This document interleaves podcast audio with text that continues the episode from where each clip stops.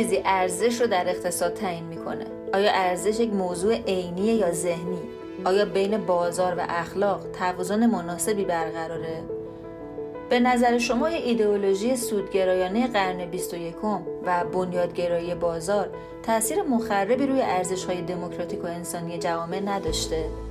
مارک کارنی اقتصاددان برجسته کانادایی که سابقه ریاست بانکهای مرکزی کانادا و انگلستان رو داره در بخش اول کتاب جدیدش ارزش ها که در قسمت پنجم فارکست کتاب روایتش کردیم به این سوالات مهم و چالش برانگیز اقتصادی از زاویه نظری و فلسفی پرداخته بود.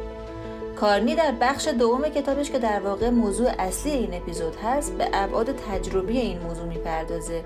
و نشون میده که یکی از مهمترین ریشه های بحران هایی مثل رکود سال 2008 پاندمی کرونا و تغییرات اقلیمی غلبه ارزش های پولی بر سایر ارزش های انسانی.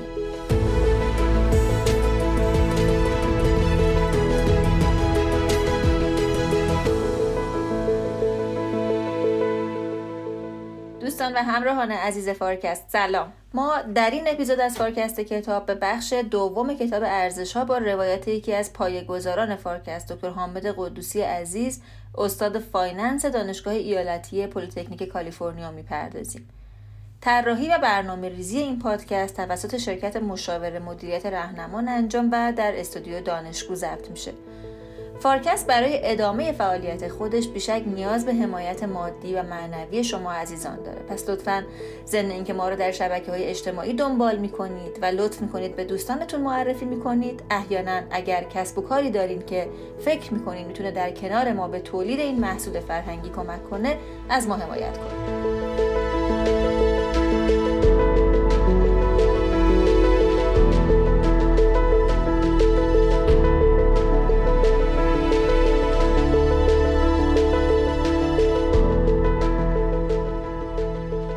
اجازه بدید من طرح کلی قسمت دوم کتاب رو خدمتتون عرض بکنم. همونجور که گفتم بعد از اون مقدمه ای که ایشون میچینه و به اصطلاح اون دوگانه ای که بین نظریه های عینی یا objective و نظریه های ذهنی یا subjective ارزش پایگذاری می‌کنه رجوع میده ما را به بحث های تاریخی در مورد اینها میاد میگه که می‌خواد سه تا بحران مهم رو که درگیرش بوده یه مقدار از این منظر نگاه بکنه. بحران نظام مالی در واقع بحران کرونا و بحران گرمایش زمین. فصول بعدی رو هر چند فصل رو تخصیص داده اول به بیان روایت شخصیش از اینکه تو این بحران ها چه دیده. من بحران قسمت مربوط به بحران مالی رو کمی با تعمل بیشتری بحث می‌کنم. قسمت مربوط به کرونا رو اجازه بدید. خیلی سریع رد میشم. برای اینکه توش زندگی کردیم دیگه. شاید برای ما اونقدر اطلاعاتی که داره خیلی دست اول نباشه یا اونقدر جدید نباشه در نتیجه وقت دوستان رو نمی‌گیرم باهاش و بعد میرم سراغ بخشای پایانی کتاب که می‌خواد طرحش رو بریزه.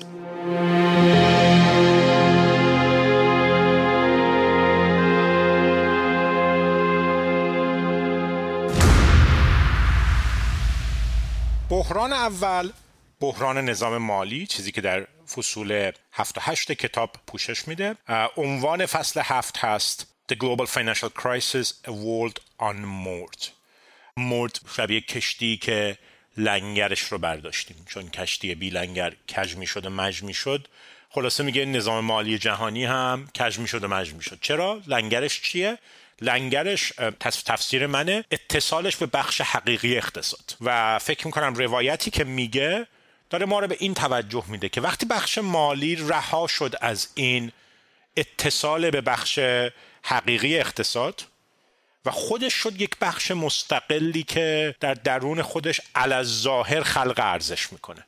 ظاهر این رو داره سعی می‌کنه کم بحث بکنه که چطور این پیچیدگی که خلق شد در داخل این بخش نهایتا یک جا زمین زد. با کمال ناراحتی باید بگیم معادلش رو ما در ایران هم تجربه کردیم دیگه. همین پارسال یکی دو سال پیش دیدیم چه جوری وقتی بخش مالی ناگهان غیر متصل شد به بخش حقیقی برای خودش رشدهای خیلی عجیبی رو تجربه کرد پشت سرش چی اومد؟ و این چیزی که همیشه تذکر می‌دادیم که این بخش مستقلا نمی‌تونه خودش خلق ارزش بکنه. این هر, هر چیز که تو بخش مالی و بازارهای مالی هست باید آینه بخش حقیقی اقتصاد باشه. به نظر من روایتی که ایشون داره از بحران مالی هم روایت می‌کنه در همین خط هستش. با این شروع می‌کنه که تابستون 2007 که ایشون معاون هنوز رئیس بانک مرکزی کانادا نشده معاون وزیر مالیه هست. بعد از اینکه سالها در بخش خصوصی کار کرده و بعد یه تصویری میده. میگه یک تصویر خیلی باشکوهیه که مثلا اقتصاد انگلیس 14 سال پیاپی که داره رشد می‌کنه. مقدار زیادی مقررات زدایی شده. متخصصان اقتصاد کلان خیلی مغرورن به این به اصطلاح بهش میگیم great moderation. اینکه گفتن آقا بانک های مرکزی کارشون اینه که نوسانات اقتصاد کلان رو کنترل بکنن بی ثباتی های اقتصاد کلان رو به حداقل برسونن و بعد بذارن که اقتصاد کار خودش رو بکنه و به نظرشون می‌رسه که این خیلی خوب داره کار می‌کنه. مرزها کمتر شده. دقت کنید بعد از فروپاشی کمونیسم اتحادیه اروپا داره یک پارچه میشه. کشورهای اروپای شرقی دارن دونه دونه میپیوندن به اتحادیه اروپا. چین داره رشد می‌کنه و خلاصه یک دوره خیلی باشکوهی از اقتصاد جهانی هست. من یادم اون دوره رو در بخش مالی یادمه که چقدر بخش مالی مغرور بود به خودش. همون زمانی بود که انواع اقسام نوآوری های مالی داشت اتفاق میافتاد و بعد این چیزی که بهش میگیم securitization یا اوراق بهادارسازی در اوجش بود دیگه. اینکه شما در واقع وام ها یا دارایی هایی که روی ترازنامه شرکت ها بودن اینها رو بردارید بسته بندی بکنید در قالب یک سری اوراق بهادار جدید بفروشید به خریدارانی که در بازار هستن معنیش اینه که پیش پیش اقساطی که باید بابت این وام ها دریافت بکنید رو به عنوان یک مؤسسه مالی به یک خریدار دیگه منتقل می‌کنید نقدش می‌کنید مثل نقد کردن چک های آینده. و بعد با اون پول دوباره می‌تونید یک وام جدید به یک فرد جدید بدید. خب برای مدیریت کردن این یک نظام عظیمی به اسم بانکداری سایه یا شادو بانکینگ را افتاد کنار اون نظام بانکداری اصلی و باعث شد که بازار وام های رهنی خیلی گسترش پیدا کنه. خیلی بتونن خونه بخرن به خاطر آسانگیری و نرخهای ارزونی که این سیستم ایجاد می‌کرد و خلاصه همه خوشحال بودن. ایشون روایت می‌کنه که تابستون سال 2007 بوده. کم کم زنگ خطرهایی به صدا در میاد. هنوز البته نرسیدیم بحران 2008 جدی شد و اینها. کم کم یه سکری زنگ خطرها به صدا در میاد. از کجا شروع میشه؟ میگه از بازار ABCP یا Asset Based Commercial Papers کانادا. Commercial Papers به اصطلاح اوراق قرضه کوتاه مدتیه که شرکت ها منتشر می‌کنن برای اینکه سرمایه در گردش و نیازهای مالی کوتاه مدتشون رو منتشر بکنن. بعد همونجور که توضیح دادم قبلا اینها خب یه خریدارانی داشتن. الان اتفاقی که میفته اینه که میایم اینا رو بسته بندی می‌کنیم روی این اوراق قرضه اوراق جدیدی منتشر می‌کنیم که زیربناش درآمدیه که از این اوراق باید منتشر بشه. این اوراق معمولا خیلی هم کوتاه مدتن هم ریسک خیلی زیادی ندارن هم نقد شوندگیشون مناسب هستش و اینها. و بعد این دست به دست میچرخه و ممکنه که اصل اوراق مثلا در یک کشوری مثلا مثل کانادا منتشر شده باشه در یک شرکت کانادایی بعد بانک کانادایی اینو بسته بندی کنه بعد سر در بیاره از خریداری در لندن در نیویورک در شانگهای در دوبی و جاهای دیگه. میگه چه اتفاقی افتاد؟ میگه که خطری که بود این بود که دیدن که بازار برای بخشی از اینها داره میخشکه. یعنی چی؟ یعنی تعداد تراکنش هایی که باید انجام بشه و خریدار فروشنده داره کم میشه و این بازار می‌رسه به یه مرحله قفل شوندگی. وقتی که این بازارها قفل بشن و این رو ما توی ماه مارچ 2020 در ابتدای کرونا هم خب تجربه کردیم خریدار برای این اوراق پیدا نمیشه. یک دفعه نرخ بهره هاشون خیلی جهش می‌کنه. بعد دیگه میره وارد روایت میشه. این نرخ بهره ها جهش می‌کرد فقط به اون بازار محدود نمی‌شد. چرا؟ برای اینکه اون خریداری که در لندن و نیویورک خریده وقتی که این اتفاق بیفته این یک تکانه به سبد دارایی های اونه بعد اون اگر نتونه مثلا ارزش داراییش یا سبد داراییش پایین بیفته به تریگر می‌کنه یا روشن می‌کنه یک سری چیزهای دیگر و این زنجیروار این ریسکی که از یک جای کوچیکی شروع شده بود می‌تونه در واقع منجر به یک تکان بزرگی در نظام مالی بشه. و میگه که در یه روز تعطیل که وقت در واقع تعطیلات تابستونی کانادا هم بود این خطرات شروع شد به اصطلاح مارجین کال ها که این فیلم مارجین کال رو بعضی دوستان شاید دیده باشن. وقتی که شما در واقع دارایی رو خریدید وقتی که قیمت داراییتون از یه حدی میفته و میزان بدهیتون به اون کسی که به ازش پول قرض گرفتین میره بالاتر باید یه پول جدید بیارید تا حسابتون رو شارژ کنید. اگر نتونید حسابتون بسته میشه و اون دارایی رو از دست می‌دید و یه جوری این می‌تونه زنجیره ای از نکول ها و ورشکستگی ها و و بعد این دومینوی مشکلات رو درست بکنه. تعریف کنید که خلاصه با چه زحمتی به هر حال جلوی در واقع این بحران رو می‌گیرن. توافق می‌کنن با یک سری بانکداران مرکزی و بانک های خصوصی که نقدینگی تزریق بکنن و فکر می‌کنن که خلاصه ماجرا حل شده و رفته. ولی این از دید ایشون نقطه شروع اون چیزی بود که یک سال دو سال بعد اومد جلو. خب من گفتم که قراره که به اصطلاح خلاصه روایت بکنم. خب یه عالم اینجا جزئیات داره که اگه بخوام روایت کنم باید یکی دو ساعت فقط دو فصل رو روایت بکنم. ولی حرفش چیه؟ حرفش اینه که میگه که قبلا وقتی که شما یک بانک بودید یک مؤسسه مالی بودید تا اندازه خوبی ته اون بخش حقیقی که تامین کننده بهره یا باز پرداخت سرمایه گذاری شما بود رو میشناختید یعنی چی؟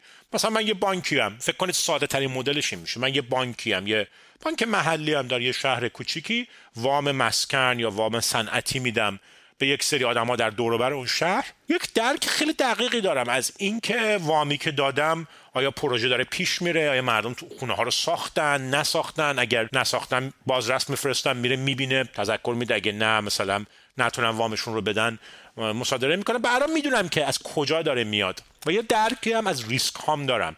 فکر کنید که یه بانک کوچیک مسکن هستم در یه شهر یه بانک خصوصی مسکنم در یک شهر کوچیک. اگر ببینم که اقتصاد مسکن در اون شهر داره بحرانی میشه زنگ خطر برای ریسک های من به سرعت به اصطلاح به صدا در میاد. ولی وقتی که شروع کنیم این زنجیره رهنی سازی رو انجام دادن این ارتباط بین منشأ جریان نقدی برای دارایی مالی و اون کسی که خریدار نهایی ضعیف و ضعیف و ضعیفتر میشه. یعنی چی؟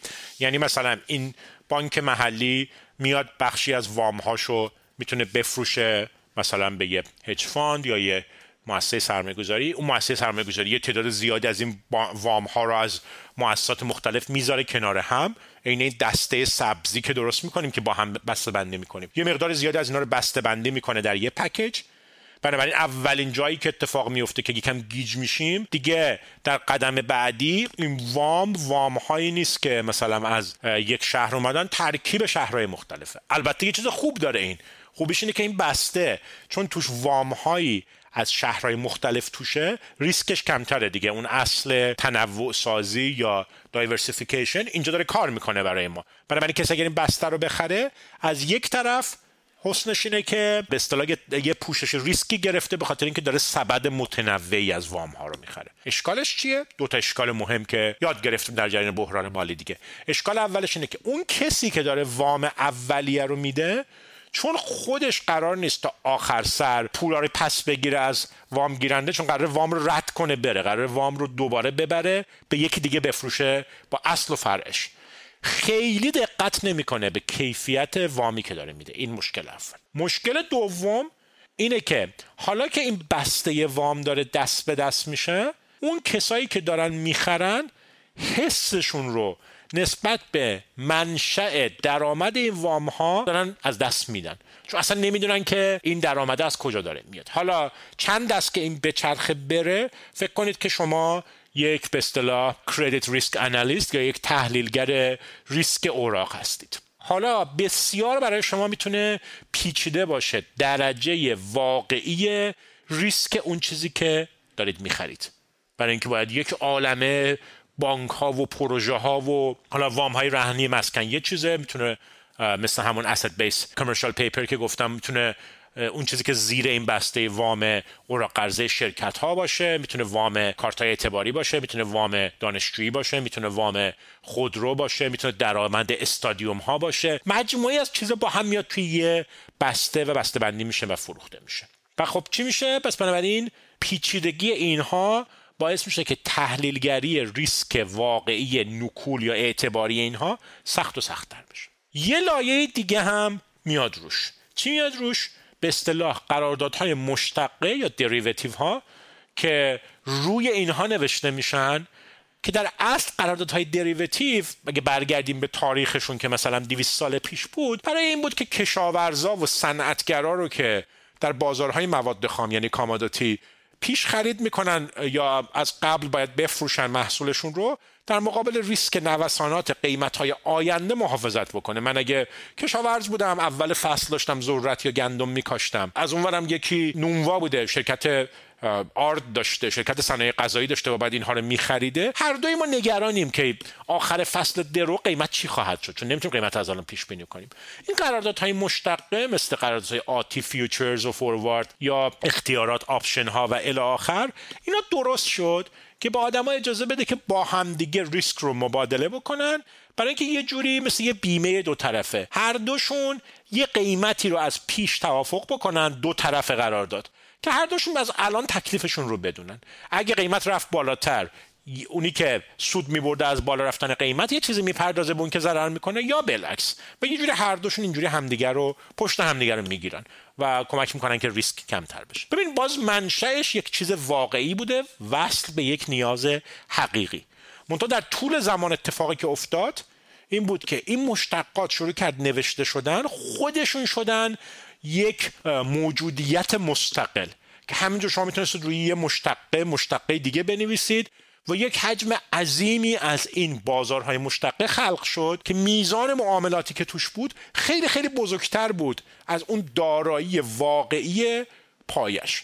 حالا وقتی مشتقه راجب نفت و گندم و ذرت و مس و تلاس باز مردم یک فهمی دارن که چجوری تخمین بزنن نوسانات و قیمت و اینها رو.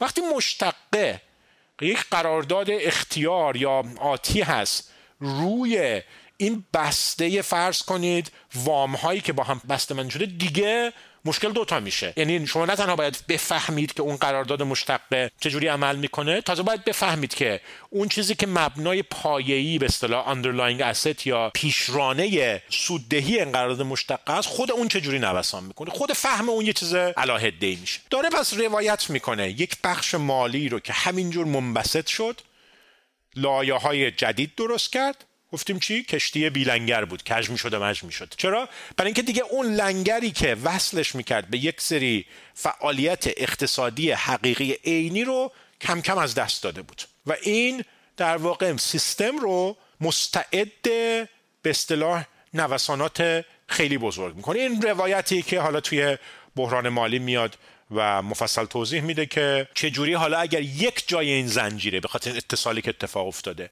به خاطر خطای محاسباتی تحلیلگرانش یا به خاطر اینکه واقعا یک اتفاقی اونجا افتاد تکون بخوره یک دفعه این یک زنجیره ای از زیانها و مارجین کالها و الی آخر رو روی تعداد زیادی از این قراردادها تریگر می‌کنه.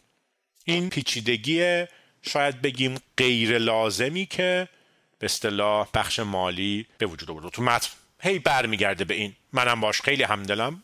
شخصا شاید زیاد نوشتم رو این که میگه میگه دوره ای بود که مالی قطع شد رابطش با اون خانوارها و کسب و کارهایی که قرار بود بخش مالی در خدمت اینا باشه. بخش مالی به خودی خود اصالتی نداره.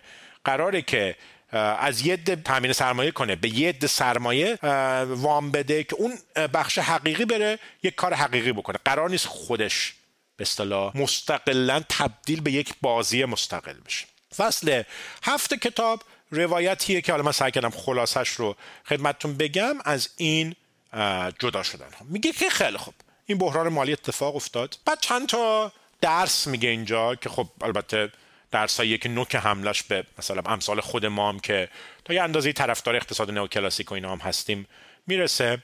میگه درسایی که من گرفتم یکیش این بود که بازارها در قیمت گذاری اینجور دارایی ها می‌تونن خطا کنن و خطاشون می‌تونه بیشتر از اون طول بکشه که فرصت بده که شرکت هایی که اینا رو خریدن در واقع سرپا بمونن مثل سولونت بمونن و رد بکنن این بحران رو. یعنی میگه بازار می‌تونه دچار یک خطای محاسباتی بشه. این خطای محاسباتی اگه شما یه شرکت بیمه باشید یا بانک باشید وقتی که ارزش داراییتون بیفته مقررات گذار میاد سراغ شما.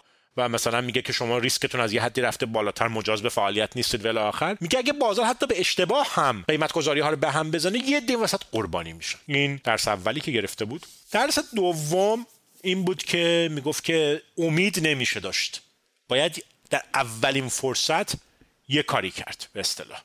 یعنی اینکه بیاد و درست بشه به این نمیشه دل بست باید آستینا رو بالا زد و مداخله کرد و یه جورایی زودتر تکلیفش رو مشخص کرد. درس سوم که خب کمابش بدیهی تره میگه که به عنوان سیاست گذار من یاد گرفتم که هرچه شفافتر و صادقانه تر با مردم صحبت کنی بهتره. تا اینکه مشکلات رو بفرشتی زیر فرش بعد مردم یه روز بلندشن ببینن بحران همه جا رو فرا گرفته و چهارمیش اینجا به یه ضرب المثلی اشاره می‌کنه میگه که همونجور که در سنگر جنگ هیچ کسی ملحد نیست یعنی اون لحظه های آخری که می‌رسه همه یه پناهی پیدا می‌کنن پناه ببرن. میگه توی بحران مالی هم هیچ کس لیبرتاریان یا طرفدار آزادی مطلق بازارهای مالی نیستش. حرفی که می‌زنه میگه که بحران مالی به طرز خیلی بیرحمانه ای محدودیت های بازار و اینکه کجا دیگه بازار نمی‌تونه خودش کار بکنه رو به ما نشون میده و اونجا لیبرتاریان ترین لیبرتاریان ها هم دیگه میپذیرن که یک درجه ای از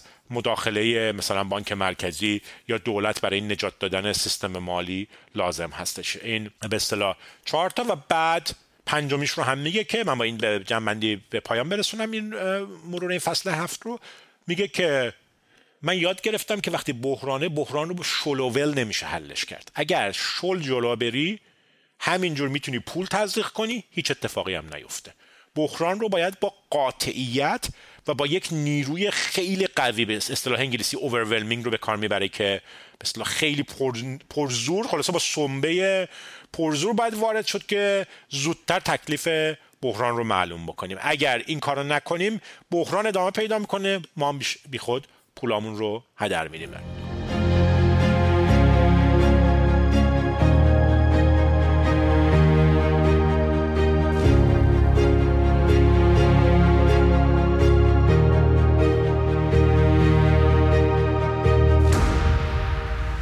خب با این مقدمه ای که در فصل هفت برای بیان دیدگاهش از ریشه های مشکلاتی که نظام مالی فعلی مواجهه در فصل هشت شروع می‌کنه ایشون یه مقدار نصیحت کردن به اصطلاح که نظام مالی باید چه اتفاقی براش بیفته؟ طبعا توصیه می‌کنه به سمت ساده سازی کردن به سمت هماهنگی بهتر در سطح جهانی. یک اصطلاحی به کار می‌بره میگه باید در کارکنان بخش مالی sense of vocation مثلا بگیم احساس مسئولیت حرفه‌ای بیشتری به وجود بیاریم که به اصطلاح تصمیماتشون فقط بر اساس پاداش های کوتاه مدت شخصی نباشه. یه صفحات زیادی رو روی هماهنگ کردن انگیزه های مدیران ارشد با بسته های پاداش و دستمزدشون میده که خب می‌دونید این یه بحث طولانیه که این نوعی که نظام پاداش هست تشویق می‌کنه ریسک برداشتن زیاد رو. چرا؟ برای اینکه شما وقتی ریسک زیاد بردارید به عنوان مدیر یه مجموعه سرمایه گذاری یه بانک سود که بکنید مقدار زیادی از این میلیون ها دلار یا میلیاردها تومن از این میاد به جیب شما. ضرر که بکنید ضررتون رو میندازید به دوش به اصطلاح مالیات دهندگان دولت یا حد سهامداران و الاخر و حد اکثر اینه که اخراج میشید. یعنی متقارن نیست برای شما اثر این ریسک. در شرایط خوب پاداش زیادی به شما میده در شرایط بد اونقدی که زیان وارد کردید نمیان دنبال شما به خاطر این قانون مسئولیت محدود و اینها. نمیان دنبال شما که خلاصه پس بگیرن از شما این ضرر رو. احتمالا ندارید که بدید. و در فصل هشت و بعد در فصل های بعدی اشاره زیاده می‌کنه به این مفهوم لحظه مینسکی Minsky moment. اینو من دو دقیقه توضیح بدم و فصل هشت رو ببندم. این Minsky moment عبارتیه که آقای هایمن مینسکی که الان فکر کنم حتی در ایران هم داره شناخته میشه از چهره های معروف جریان به اصطلاح پسا کینزی post-Keynesian هست. کارهای زیادی داره کارهای مهمش در مورد دینامیک شکلگیری بحران مالی هست و خلاصه حالا زیاد نوشته ولی خلاصه حرفش رو بگم به اصطلاح اشاره می‌کنه به اینکه معافیت های مالیاتی یک انگیزه به شرکت ها میده برای اینکه اینها اهرمشون رو ببرن بالاتر.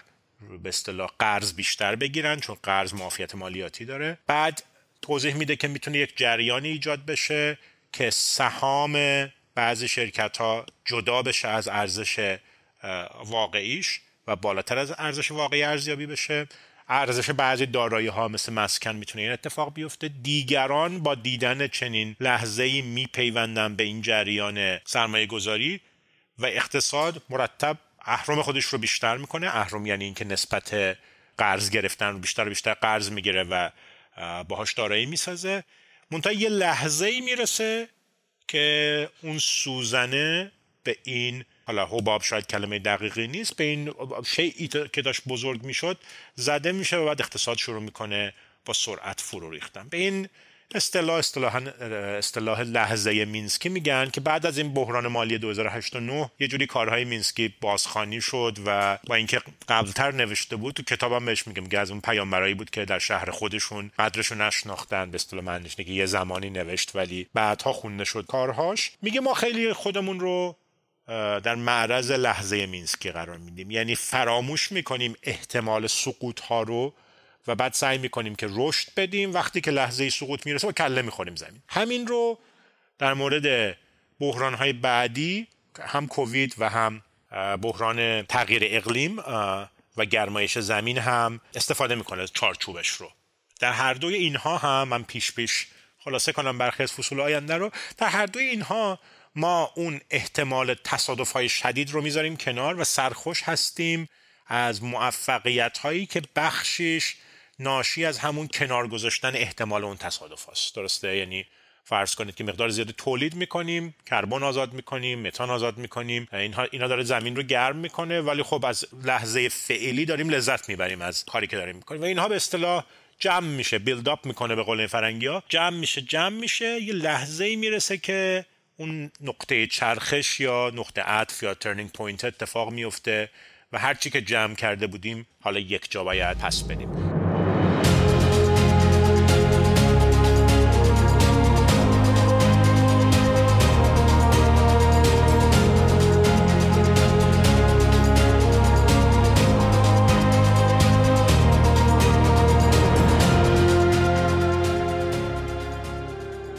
فصل 9 و ده کتاب در مورد بحران کووید هست. من همچنین گفتم نمی‌خوام وارد جزئیاتش بشم چون مقدار زیادی از آمار اطلاعاتی که داده آشناس برای ما. ولی یه منظر فلسفیشون اینجا می‌گیره که شاید دو سه دقیقه راجع صحبت بکنم و جمعندی بکنیم.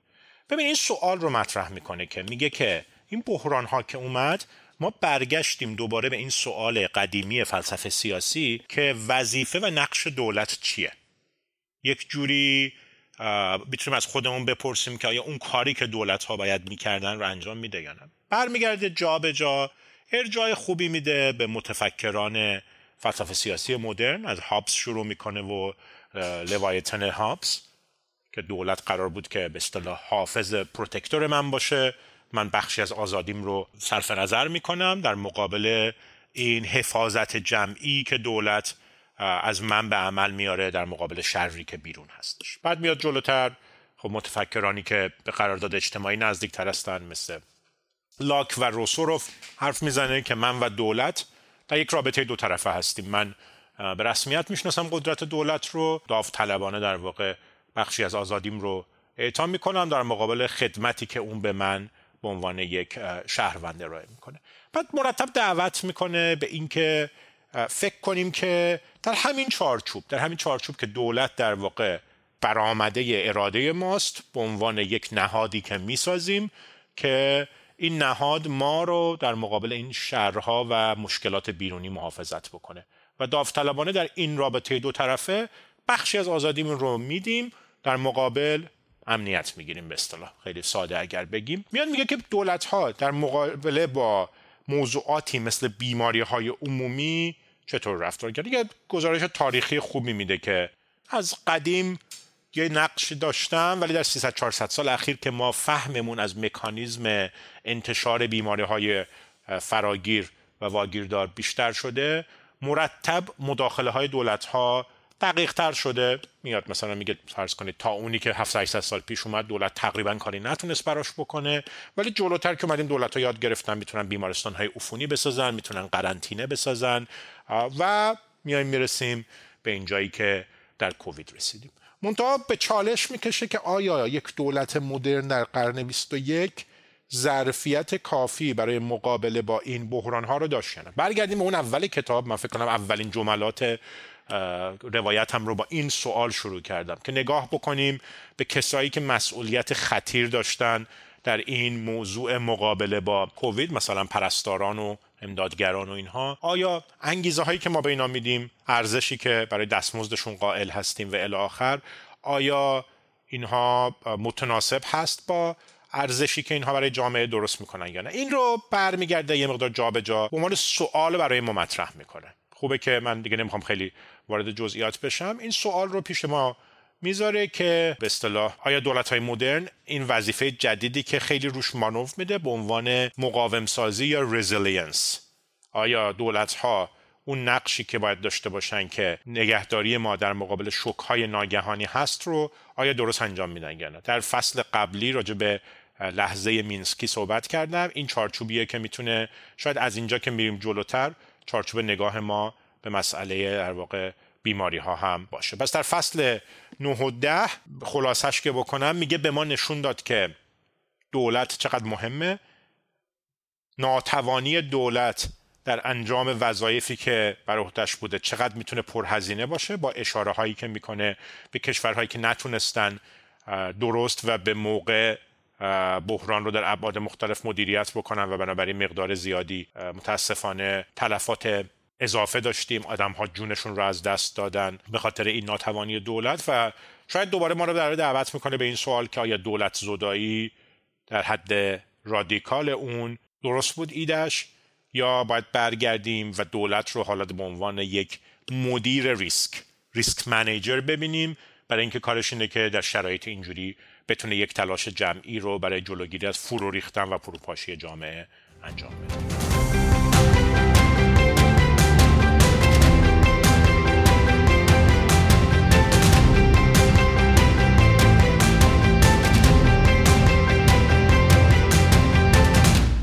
فصل 11 و 12 در مورد بحران تغییر اقلیم هست. میاد یک مرور تاریخی می‌کنه بر این شواهدی که آیا مداخله های به اصطلاح بشر ساخته صنعتی شدن مصرف سوخت های فسیلی و الی آخر باعث تغییر در روند گرمایش زمین شده یا نه؟ و این روایت رو روایت جریان اصلی رو در واقع روایت می‌کنه که بله و بنابراین ما باید قدم های مهمی برداریم برای اینکه این مسیر رو معکوس بکنیم. مقدار زیادی از حرفایی که میگه رو ما خوشبختانه در قسمت های متعدد فارکست در چند ماه گذشته مفصل بحث کردیم چون بعد از کاپ 26 متعدد ما میزگرد داشتیم و اپیزودهای منفرد داشتیم. بنابراین من وارد همه این جزئیات نمیشم. راه مفصل در فارکست صحبت کردیم. اینکه مصرف رو باید کم بکنیم بریم به سمت منابع تمیزتر انرژی. ولی ایشون به خاطر اون جایگاه مثل مالیه‌ای که داره و الان هم به عنوان در کارگروه به مالیه تغییر اقلیم داره کار می‌کنه خیلی مانور میده در فصل دوازده روی نقش نظام مالی و روی آمادگی هایی که نظام مالی باید داشته باشه برای مقابله با بحران گرمایش زمین. اصطلاحی رو به کار می‌بره میگه باید تراژدی افق رو بش مثل این تراژدی آف کامنز که به اصطلاح میگیم تراژدی منابع مشترک. در فصل دوازده تیترش رو میگه تراژدی افق هورایزن من معنوش چیه؟ معنیش اینه که یه مشکلی که ما توی تلاش های مربوط به تغییر اقلیم داریم اینه که مسئله بلند مدته حالا کووید نکتهش این بود که بسیار کوتاه مدت بود. بحران اقلیم نقطه مقابلشه. هزینه هاش یا دشواریاش 50 سال 100 سال دیگه ظاهر خواهد شد. هرچند که الانم تا اندازه ای برخیش رو داریم حس می‌کنیم. و نکته اینه که چون این بحران خیلی دیرتر باید به وجود خواهد اومد تقریبا فراتر از دوره عمر هر سیاستمداری که فکر بکنید یه مقدار متعهد شدن به حل این برای آدم ها انگیزه مستقیم نداره. برای اینکه منافعش رو نست های آتی خواهند برد که امروز قرار نیست رأی بدن به این سیاست گذار اینو من یادمه که در یکی دو شماره فارکست مفصل بحث کردیم. میگه این رو ما باید بشکنیم این تراژدی رو. و بعد میاد وارد رقش بخش مالی میشه. نگاه می‌کنه به حجم سرمایه گذاری که گذر به اقتصاد با کربن صفر لازم داریم. توی فارکست بعد من صحبت کردم که ما بالای هزار میلیارد دلار سرمایه گذاری لازم داریم اگر بخواد این اتفاق بیفته. یه درصد خوبی از بستا تولید ناخالص داخلی جهان رو باید تخصیص بدیم به این فرایند گذر به انرژی های نو. و بعد میگه که بخشی از مقاوم سازی بخ... نظام مالی که در فصل 7 و 8 راجع به صحبت کرد اینه که نظام مدیریت ریسک رو در بخش مالی پررنگ تر بکنیم و مدیریت ریسک رو پررنگ کردن. یه بخشش هم آماده سازی بخش مالیه. برای اینکه با ریسک هایی که از سمت گرمایش زمین و تغییر اقلیم میاد بتونه مقابله بکنه. و بعد این رو وارد جزئیات میشه. جزئیاتش شامل اینه که در سکتورهایی که احتمالا در معرض بیشتر اینجور مثل حمل و نقل مثل بخش مسکن بخش کشاورزی باید آماده جابجایی های بزرگ در اینجور بخش باشیم. اینکه بخش بیمه ما باید خودش رو آماده بکنه که وارد مدیریت کردن یا قرارداد بستن برای ریسک های تغییر اقلیم باشه. اینکه یاد بگیریم که اون چیزایی که در گذشته فکر می‌کردیم ریسک های دور از ذهنن الان اونها رو باید به عنوان ریسک های واقع بینانه در مدل یعنی مدل هامون رو باید عوض بکنیم به سمت اینکه چیزایی که در گذشته فقط ریسک خیلی خیلی کم احتمال به حساب می اومد رو الان به احتمال خیلی بیشتری به اصطلاح در نظر بگیریم. بعد میاد راجع به اینا اینا موضوعاتی هم هست که شاید دوستان جوانتری که علاقه من به کار راه در این بخش هستن هم براشون مفید باشه. این که مثلا میگه ما باید تست های به اصطلاح استرس تست داشته باشیم برای تغییر اقلیم ولی جنس این استرس تست با اونهایی که به طور سنتی روی مثلا تغییر بازده بازار اجرا می‌کنیم در نظام مالی و اینها میگه که می‌تونه متفاوت باشه برای اینکه راجع به ریسک های بزرگ ولی با فرکانس کمتر در افق بلندتر داریم صحبت می‌کنیم. خلاصه میاد در فصل 11 و 12 یک پیوندی بین تغییر اقلیم گرمایش زمین بهبودهای فناورانه و مهندسی مثل تغییر بهبودهایی که در هزینه تولید انرژی های نو اتفاق افتاده. راه هایی مثل ذخیره سازی کربن گذر به بذر های مقاومتر حتی راه های مثل geoengineering اینا میگه بسته راه های فنی که داریم پیش میریم ولی این بسته نیازمند یک جریان تأمین مالی خیلی بزرگ هم هستش که بخش مالی مسئولیت داره که درگیرش بشه.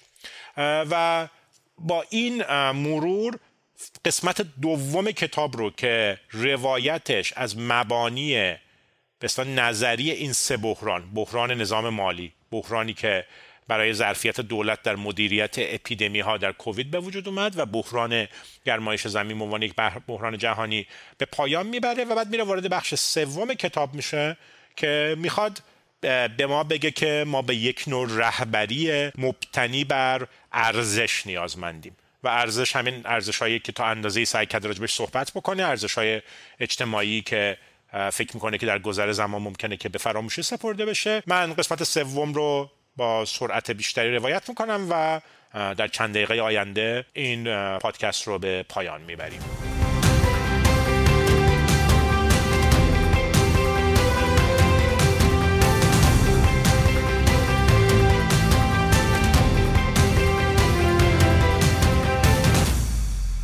بسیار خوب. برسیم به بخش سوم کتاب که از فصول 13 تا ده رو میپوشونه. جاییه که در واقع ایشون می‌خواد حرف خودش رو بزنه. در دو قسمت اول در قسمت اول یه مبانی تئوریکی چید در قسمت دوم اون سه تا بحران رو مرور کرد.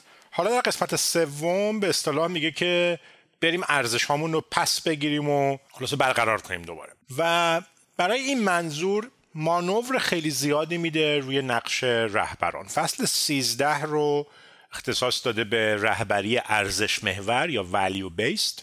و البته خودش یعنی من فصل که خوندم به همون چیزی که در اولین پاراگرافش نوشته داشتم فکر می‌کردم. گفته که خلاصه حرف زدن از این چیزا خیلی راحت داره میگه هیته خطرناکیه. برای اینکه شما می‌تونید تا دلتون بخواد بشینید راجع به کارهای خوب و ارزشهای خوب صحبت بکنید. ولی در عمل پیاده سازی اینها کار آسونی نیست. برای خودش پیش پیش می‌دونه. ولی داره میاد میگه که حداقل می‌تونیم فکر کنیم به محتوایی که رهبری ارزش محور می‌تونه داشته باشه. فصل 13 رو اختصاص میده به اینکه یه مروری بکنه اول روی تئوری های رهبری طبعا حدستون میره به اینکه مثلا میره به مدل هایی که وبر مدل کاریزماتیک و سنتی و مثلا بروکراتیک برای رهبری گفته.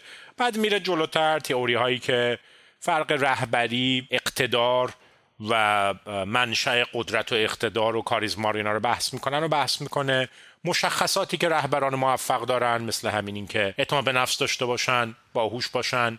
کاریزما داشته باشن اینا رو بحث می‌کنه که اینا رو من نمی‌خوام خیلی وارد جزئیات بشم. من دارم نه تخصص ایشونه نه تخصص من. موضوعیه که بیشتر به کتاب های انسانی و رهبری می‌خونه.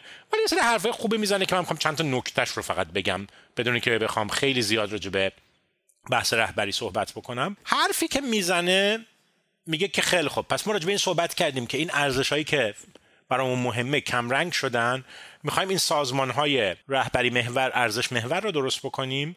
بعد میاد یه دوگانه جالب نگاه می‌کنه بین شرایطی که به اصطلاح میگه رهبری بر اساس تراکنش های تکراریه یعنی مسئولیتش حول تراکنش های تکراریه در مقابل رهبری به اصطلاح تحول بخش یا ترانسفورماتیو چیا تکراریه؟ میگه مثلا فرض کنید که در یک نظام مالی اینکه شما هر روز یه درخواست وام براتون میاد باید اینو پردازش بکنید باید فساد و فراد و اینها رو کشف بکنید توی سیستم ریسک رو مدیریت بکنید. کارهایی که هر روز باید انجام بدید و اشاره می‌کنه که اینها روز به روز بیشتر می‌تونه به مکانیزم های هوش مصنوعی و یادگیری ماشین و اینها به اصطلاح تفویض داده بشه. از اون طرف میگه یه نوع دیگه مسائل داریم که نیاز به رهبری تحول آفرین داره موضوعاتی که هم مبهمن هم, هم هنوز براشون تجربه قبلی نداریم و اینها مثل چی؟ مثل همین تغییر اقلیم مثل مسئله پیری جمعیت مثل همین مسئله هوش مصنوعی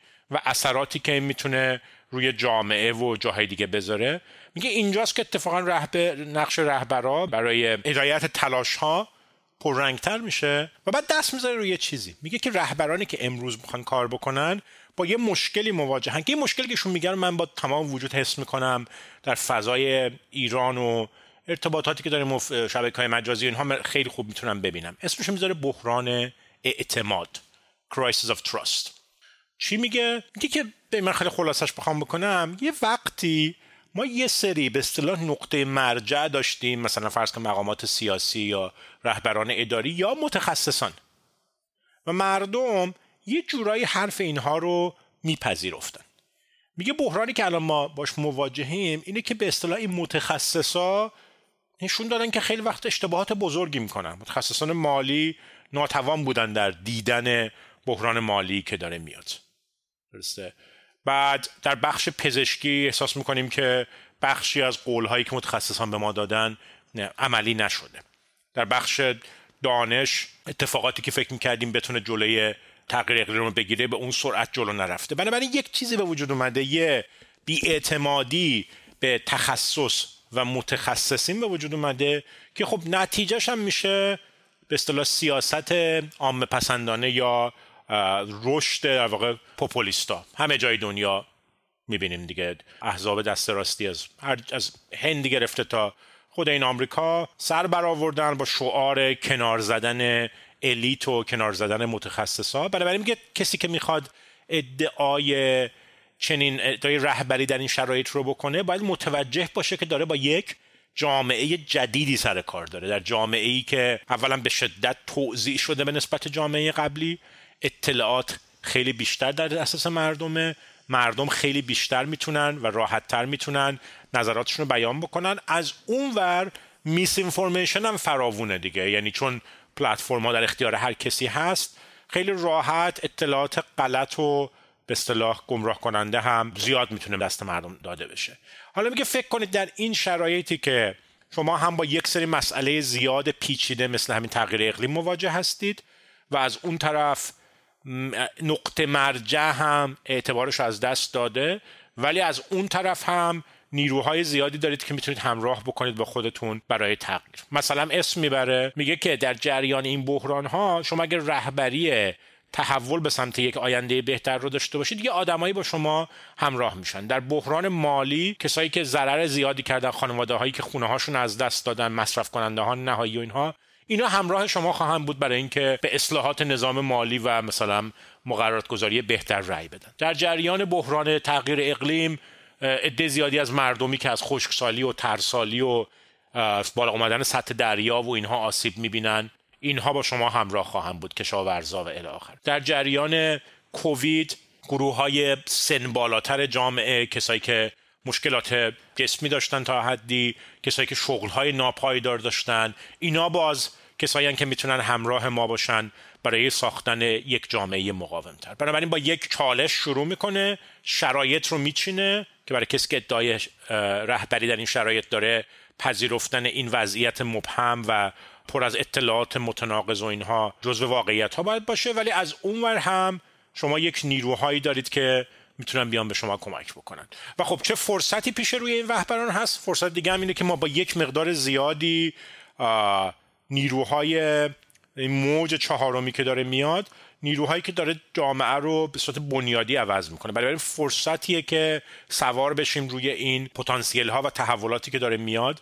برای بازآفرینی این ارزش ها بعد میره در فصل چهارده میره روی شرکت ها از رهبرا عبور می‌کنه. میره روی اینکه به اصطلاح شرکت ها چطور می‌تونن فراتر از سود و سوداوری تبدیل به شرکت های هدفدار و ارزش محور بشن. داستان های زیادی میگه اینجا. من از این می‌خوام یه مقدار سریعتر بگذارم. همینجوری گفتم برای اینکه به نظرم تمرکز اصلی کار ما این نیستش. ولی بعضی مثال هاش رو جلوتر میگم و فصل 14 و 15 که روی مسئولیت شرکت ها و ارزش های شرکت ها هست رو بحث بکنیم و بریم به سمت جمعنی کردن کتاب.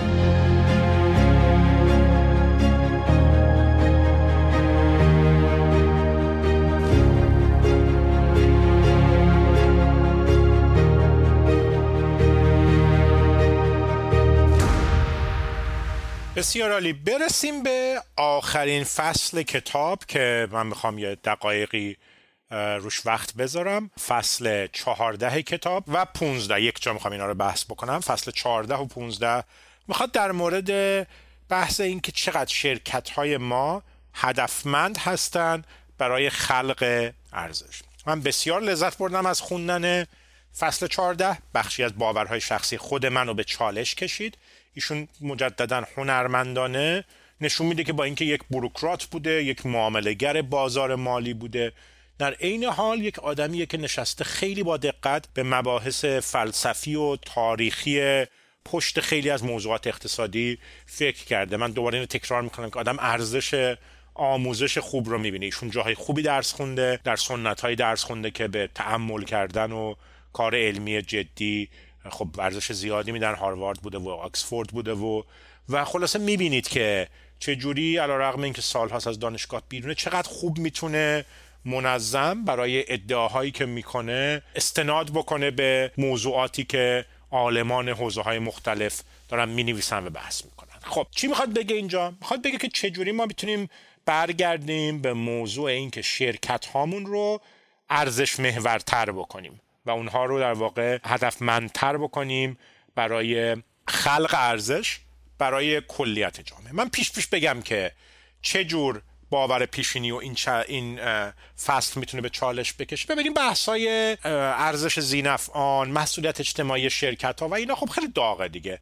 بعد شاخصهایی مثل environmental social governance که در فصل 15 بهش می‌پردازه مفصل. اینا یه نقدی که بهشون میشه وارد بشه اینه که آقا اینا به اصطلاح می‌تونن ویندو درسینگ باشن یعنی نمایش باشن.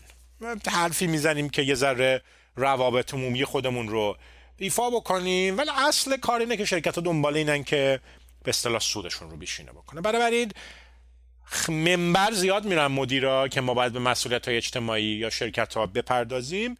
ولی در عمل فشاری که روی مدیران هست چیه؟ ثروت سهامداران رو بیشینه بکنن. این یک چارچوب تئوری خیلی قوی داره. به اصطلاح بهش میگیم حالا در دکترین های حقوقی مختلف متفاوت ولی بهش معمولا میگیم شیر هولدر پرایمسی یا غلبه سهامداران. بعد میلتون فریدمن بزرگ یک استدلال خیلی مشهوری داره. میگه که آقا وظیفه مدیر شرکت این نیست که بره به مسائل اجتماعی و به اصطلاح اهداف و مسئولیت های دیگر بپردازه تنها مسئولیت مدیر شرکت بیشینه کردن ثروت سهامداره چرا استدلالش اینجوری می‌کنه فریدمن؟ دو تا محور مهم داره حرفش. میگه که یک وقتی که هدف خیلی مشخص بیشینه کردن سود باشه معلومه که باید یقه مدیر رو سر چه معیاری گرفت. هدف روشنه تا به هدف روشنه. بازی نمی‌تونن بکنن با تا به هدف. ولی اگه از این انحراف داشته باشیم بگیم خب شما به زینفعان فراتر از سهامدار نگاه بکنید مدیر ممکنه خیلی کارا بکنه بگی داشتم زینفعان رو بیشونه می‌کردم. حالا بیا این اندازه گیری بکن. پس خب استدلال اول اینه که یه جوری به اصطلاح تیز می‌کنه شارپ می‌کنه تمرکز رفتار مدیران رو. استدلال دوی فریدمن اینه که میگه من که با کار خیر مخالف نیستم. تو اگه بخوای کار خیر بکنی این کار جیب سهامدارا خواهی خواهی کرد دیگه. پولش رو بده به سهامدارا خودشون میرن کار خیر رو انجام میدن. شما اگه فکر می‌کنی که شرکت نفتی هستی دوست داری جنگل بکاری اطراف پالایشگاهت شما نکار. چون آخرش که بکاری از جیب سهامدار کاشتی دیگه. این پولو بده سهامدارا اگه آدمایی که به این چیزا ارزش قائلن فکر می‌کنن که منفعت این شرکت در اینه که کنار پالایشگاه جنگل کاشته بشه میرن خودشون به یه خیریه ای به یه انجیویی که این کارو می‌کنه کمک می‌کنن اون جنگل رو می‌سازن. پس ببینید دو تا استدلال قوی میاره. استدلال های به اصطلاح سبکی نیست. و خب این دکترینیه که حداقل در آمریکا دکترین غالب هستش. به اصطلاح شیرهولدر پرایمسی حالا کاری که هنرمندانه آقای کارنی در فصل 15 می‌کنه به ما نشون میده که می‌تونه آلترناتیو هایی هم برای این نگاه وجود داشته باشه. نه در حرف بلکه در به اصطلاح بحث های داغ علمای علم حقوق و قضات و وکلا و متخصصان حاکمیت شرکتی و اینها. و اینجا خیلی فصل خوندنی فصل تعمل برانگیزیه به چی میاد میگه؟ میگه یه بار دیگه مرور کنیم که بحران کووید به ما چی رو یاد داد؟ بحران کووید به ما یاد داد که شرکت ها یکی از به اصطلاح محدودیت های مدل به اصطلاح سرمایه داری سهامدارانه رو یه ذره به ما نشون داد. چجوری نشون داد؟ نشون داد که مثلا در یه وقتی که جامعه به یه سری خدمات نیاز داشت یه سری شرکت ها رفتن دنبال سودشون. در عین حال یه سری شرکت های دیگه داوطلبانه اومدن و خیلی کارهایی کردن که لزوما سود محور نبود ولی جامعه چقدر اینها رو تقدیر کرد و زیادم بودن از این شرکت ها درسته؟ شرکت هایی بودن که هوای کارکنانشون رو در اون شرایط سخت داشتن و الی آخر بنابراین یه جوری برای ما یه بار دیگه اینو برگردوند که اگر شرکت های ما در دستور کارشون بخشی از این ارزش های اجتماعی باشه اون روزی که فرا برسه چقدر این داشتن چنین شرکت هایی با این ذهنیت ها می‌تونه برای جامعه مفید باشه. درسته؟ یا نکته دیگه که میگه که کووید به ما نشون داد این بود که نشون داد که گزارش کردن ریسک ها و شفافیت چقدر مهمه و بعد به ما نشون داد که مقاوم سازی کل شبکه و زیرساخت جامعه به اصطلاح چقدر مهمه و بعد به ما نشون داد که این حس هدف پرپز به اصطلاح معناداری رو کاشتن در دل شغل و نهادهای تجاری و اینها چقدر می‌تونه اثرات شگفت انگیزی داشته باشه؟ مثل همین مثالی که مثلا از کادر درمانی مثال می آوردش که اینها انقدر فداکاری کردن بدون اینکه لزوما پاداش مادی خیلی بزرگی بگیرن به خاطر این اصطلاح حس مسئولیت و اینها. و میاد میگه آقا ما بیایم شرکت رو یه ذره بیشتر ببریم به سمت. ولی دکترین فریدمن که من چند دقیقه اول صحبت صحبت کردم جلوی اینو می‌گیره میگه آقا صبر کن کجا؟ کی گفته که شما شرکتات مجازن چنین کاری بکنه این کارا رو شما تفویض بکن به به نهادهای غیر دولتی به هلال احمر صلیب سرخ انجیو ها خیریه ها و نهادهای جامعه مدنی و آخر. اونا میرن این کارا رو می‌کنه این پرپز و اینا مال اوناست. شرکت باید پول در بیاره. نگاهی که مثلا نگاهی که وال استریت هم خب خیلی دوست داره این نگاه رو. حالا آیا راهی برای خروج از این نگاه قالب فریدمنی هست. اینجا میاد یک گزارش به میده. خودش هم کاناداییه. کانادا با آمریکا فرق داره در به اصطلاح تفسیری که در دکترین حقوقیشون از اینکه کی قالب هست دارن کارنی میاد اول با یک سوال کلیدی شروع می‌کنه. آقا صاحب شرکت کیه که تصمیم می‌گیره که شرکت چیکار بکنه؟ این رو من به موازات داشتم میخوندم این بحث ها رو. خیلی برای خودم جالب بود و توی شبکه اجتماعی هم با دوستان علاقمند و متخصص این موضوع. بحثای خیلی خوبی داشتیم. اگر دوستان خواستن می‌تونن اگر دنبال می‌کنن شبکه اجتماعی رو ببینن. خیلی سوال مهم بود. آقا صاحب شرکت چیه؟ جواب سوال ممکنه خیلی بدیهی به نظر برسه. خب صاحب شرکت سهامدارشن دیگه. کاری که شون می‌کنه البته از خودش در نمیاره. چیزی که خب شما اگر ادبیات به اصطلاح حاکمیت شرکت رو خونده باشید خب بحث اونجا بوده. ولی برمیگردونه ما رو یه بار به ریشه های تاریخیش میگه که آقا اصلا جواب این سوال بدیهی نیست که صاحب شرکت سهام دارشن. چی؟ بدیهی نیست. پس کیه صاحب شرکت؟ اینجا میریم تو دکترین های مختلف. ولی یه دکترینی که آلترناتیو اینه که صاحب شرکت خود شرکته به عنوان یک نهاد حقوقی مستقل. مفهومیه که بهش میگیم شخصی بودن شرکت یا پرسن هود خیلی هم در ادبیات حقوقی آمریکا و کشورهای دیگه پیامد داره این پرسن هود بودن. پس سهامدارا کیان؟ سهامدارا هم یکی از طرف قراردادای شرکتن. ببینید چقدر تصویر عوض شد.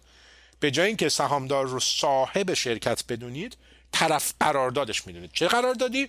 قراردادش این بود که سرمایه اوورده در مقابل به عنوان آخرین کسی که باقی مانده سود شرکت رو می‌گیره به اصطلاح residual کلیمنت هست. اول سهم کارکنان و مشتریا و پیمانکارا و صاحبان بدهی و اینا رو میده هرچی موند میشه سهم سهامدار پس اصلا زاویه نگاه ما عوض شد. از اینکه سهامدار مالک شرکته و بنابراین هرچی اون بگه باید قالب باشه نشون داد که دکترین دیگری می‌تونه داشته باشه و این دکترین اصلا چیز عجیبی نیست. در طول تاریخ به ما نشون میده که این اتفاقا نقطه شروع شرکت مفهوم corporation یا شرکت بوده.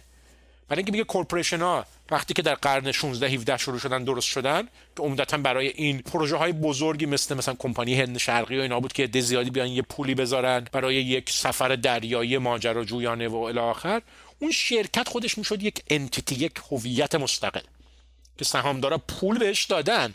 ولی قرار نیست که تعیین کننده جهت این شرکت باشن. بعد در طول زمان خب عوض شده رسیدیم به جایی که الان به اصطلاح در بعضی کشورها از جمله در آمریکا این ایده شیر هولدر پرایمسی رو داریم که میگه آقا نه همون ایده فریدمنی که گفتم نظر غالب باید این باشه که مسئولیت مدیران باید بیشینه کردن سود و ثروت سهامدارا باشه. ولی وقتی که یه ذره به این سوال فلسفی بپردازیم که کی مالک شرکته آیا مدیر شرکت در مقابل سهامدار مسئوله یا در مقابل شرکت؟ یه خط ظریفیه اینجا که کدوم رو بذارید. اگر سهامدار رو بذارید همه هدف ها باید در خدمت ثروت سهامدار باشه. اگر شرکت بذارید حالا شرکت خودش یه موجودیتیه که گاهی منافعش در اینه که سودهای کوتاه مدت درست نکنه. گاهی منافعش در اینه که بقیه زینفعان مثل کارکنان مشتریان پیمانکارانش رو محافظت بکنه. دیگه مسئولیت مدیر انحصاری نیست در مقابل سهام ممکن بگید آ این از این حرفای باز به اصطلاح خودت شعار دادن بود که اولش گفتی. برای اینکه آیا جایی هست که اینجوری باشه؟ در کتاب میگه اگر خواستید من بتونم خارج از پادکستم برخی منابع رو معرفی کنم به دوستان. بله مثلا در کانادا از 15 سال پیش دیوان عالی کانادا حکم بر این داده که سهامدارها به اصطلاح پرایمسی ندارن. یعنی دکترین شیرهولدر پرایمسی رو پرایمسی رو رد کرده دادگاه عالی کانادا و در یک پرونده مشهوری رأی به این داده که مدیرا باید منافع زینفعان دیگری رو هم تصمیماتی که می‌گیرن یا سیاست هایی که می‌گیرن به اصطلاح در نظر بگیرن. پس یه مدل رو آلترناتیو روشون میگه که میگه ممکنه بتونیم برگردیم به این نگاه بکنیم. مدلی که به اصطلاح به جای شیرهولدر پرایمسی استیک هولدر پرایمسی باشه این می‌تونه مدل دومی باشه. سومش هم یه مدلی رو میگه به اصطلاح میگه enlightened shareholder value. همچنان شما دارید ارزش سهامدار رو بیشینه می‌کنید ولی سهامداری که به یک درجه ای از رهایی enlightenmenتی که توی مثلا ادبیات عرفان شرقی و اینها رو بخونید خب اونجاها این کلمه رو زیاد به کار می‌برند کسایی که به یه درجه ای از یه وارستگی رسیدن enlightened شدن. به اون معنا می‌تونیم فکر بکنیم. یه جور سهامدارایی که درسته که سود رو دنبال می‌کنن ولی این سود رو در قبال رسیدن به یک هدف یا پرپزی دارن دنبال می‌کنن که اون توش اون بقیه زینفعان یا استیک ها هم می‌تونن شریک باشن. و بعد میاد اینا تو این اخبار اینجوری ببینید زیاده که به اصطلاح سی ای او های آمریکایی هم دارن فشار میارن به سمتی که بیشتر برن به سمت این دکترین به اصطلاح enlightened shareholders به جای shareholder خالی.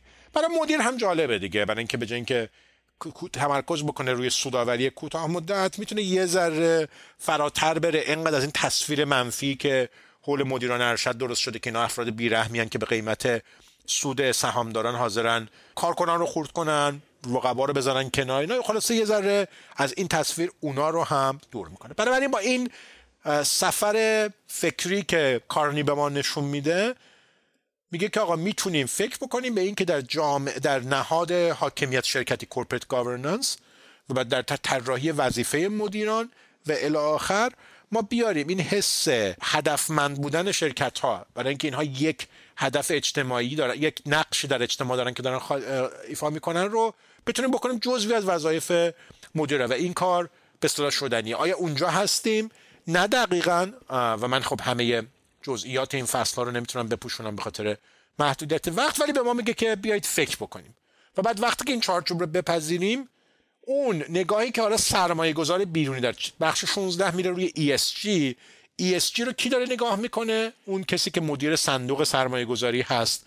به اصطلاح در بازار مالی در وال استریت داره نگاه می‌کنه نه در مین استریم که شرکت های حقیقی دارن کار می‌کنن. میگه اگر به مدیر این قابلیت رو بدیم سرمایه گذار مالی هم وقتی که چارچوب ESG Environmental Social Governance رو به کار بگیره احتمالا اونم بهش یه معیارهای بیشتری میده. می‌تونیم حرکت بکنیم به سمت اینکه شرکت هایی با هدفمندی بهتر و عمیقتر بسازیم. ای کاش که فرصت بود بیشتر راجع به جزئیات این فصل بحث می‌کردیم ولی دیگه خیلی زمان زیاد میشه. شاید در فرصت دیگه بهش بپردازیم ولی دوستان رو دعوت می‌کنم اگر فصل 15 کتاب رو بخونن مطمئنم که لذت ذهنی و علمی و خلاصه چالش جالبی خواهند داشت از یاد گرفتن نکات مهمی که ایشون اینجا گفته و این شیوه استدلالی که چیده.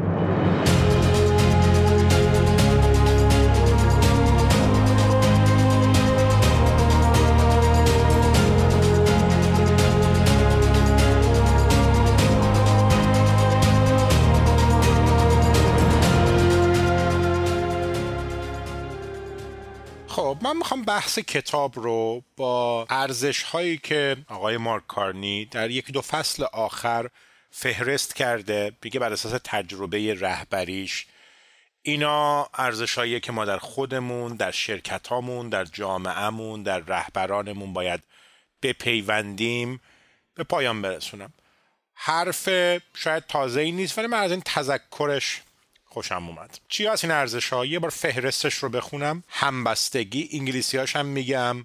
سالیداریتی انصاف فیرنس مسئولیت پذیری responsibility مقاوم بودن resilience پایداری sustainability پویایی dynamism و فروتن بودن humility. انگلیسی هاشو گفتم برای اینکه بعضی از این کلمات فارسی ممکنه که دقیقا معنی انگلیسی که تو ذهن هست رو نرسونه.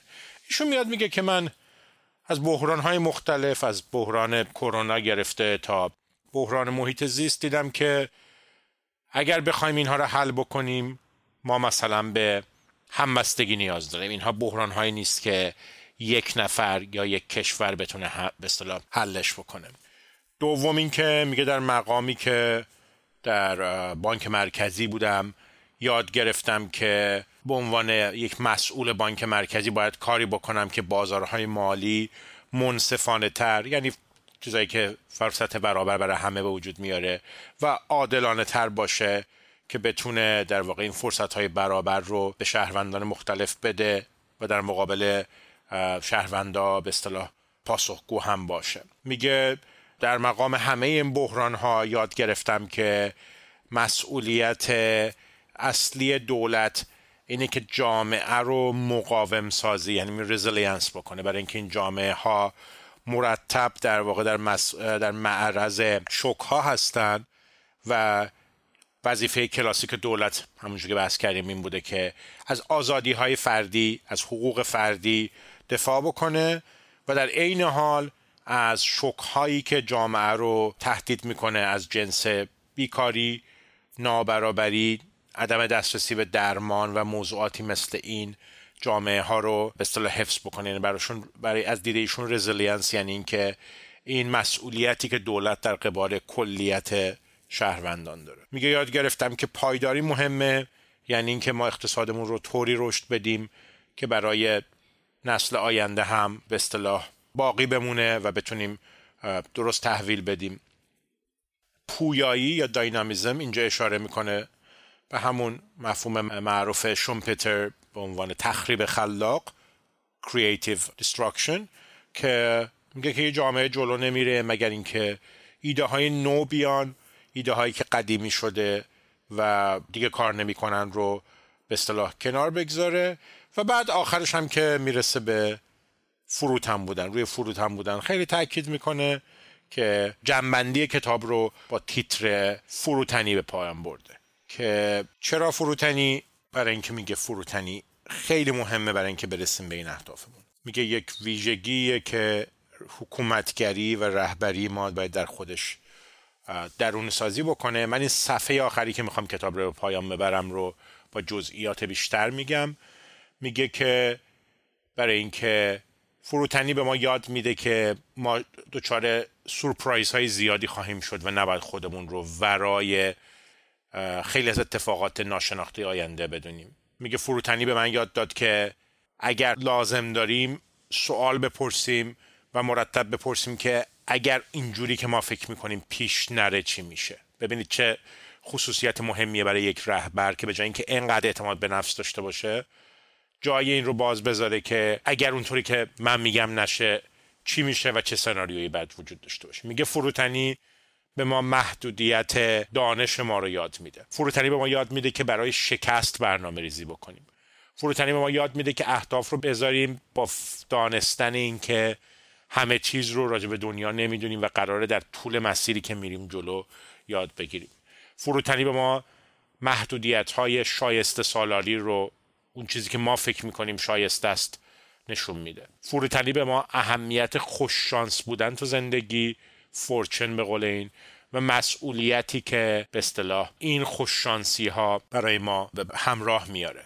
و فروتنی میگه مسئولیت هایی رو برای ما میاره به عنوان نگهبان های ارزش های جامعه هامون شرکت هامون کشور هامون و الی امیدوارم که این قسمت دوم کتاب مفید بوده باشه براتون. من شخصا هم یاد گرفتم از کتاب هم یک مقدار برام احساسات مثبت داشت. به سمت آخر که می‌رفتم بیشتر برام یه جور تکرار نکته های مثبت بود. امیدوارم که برای دوستان عزیز هم همینطور بوده باشه. خوب و خوش باشید. خدا نگهدار.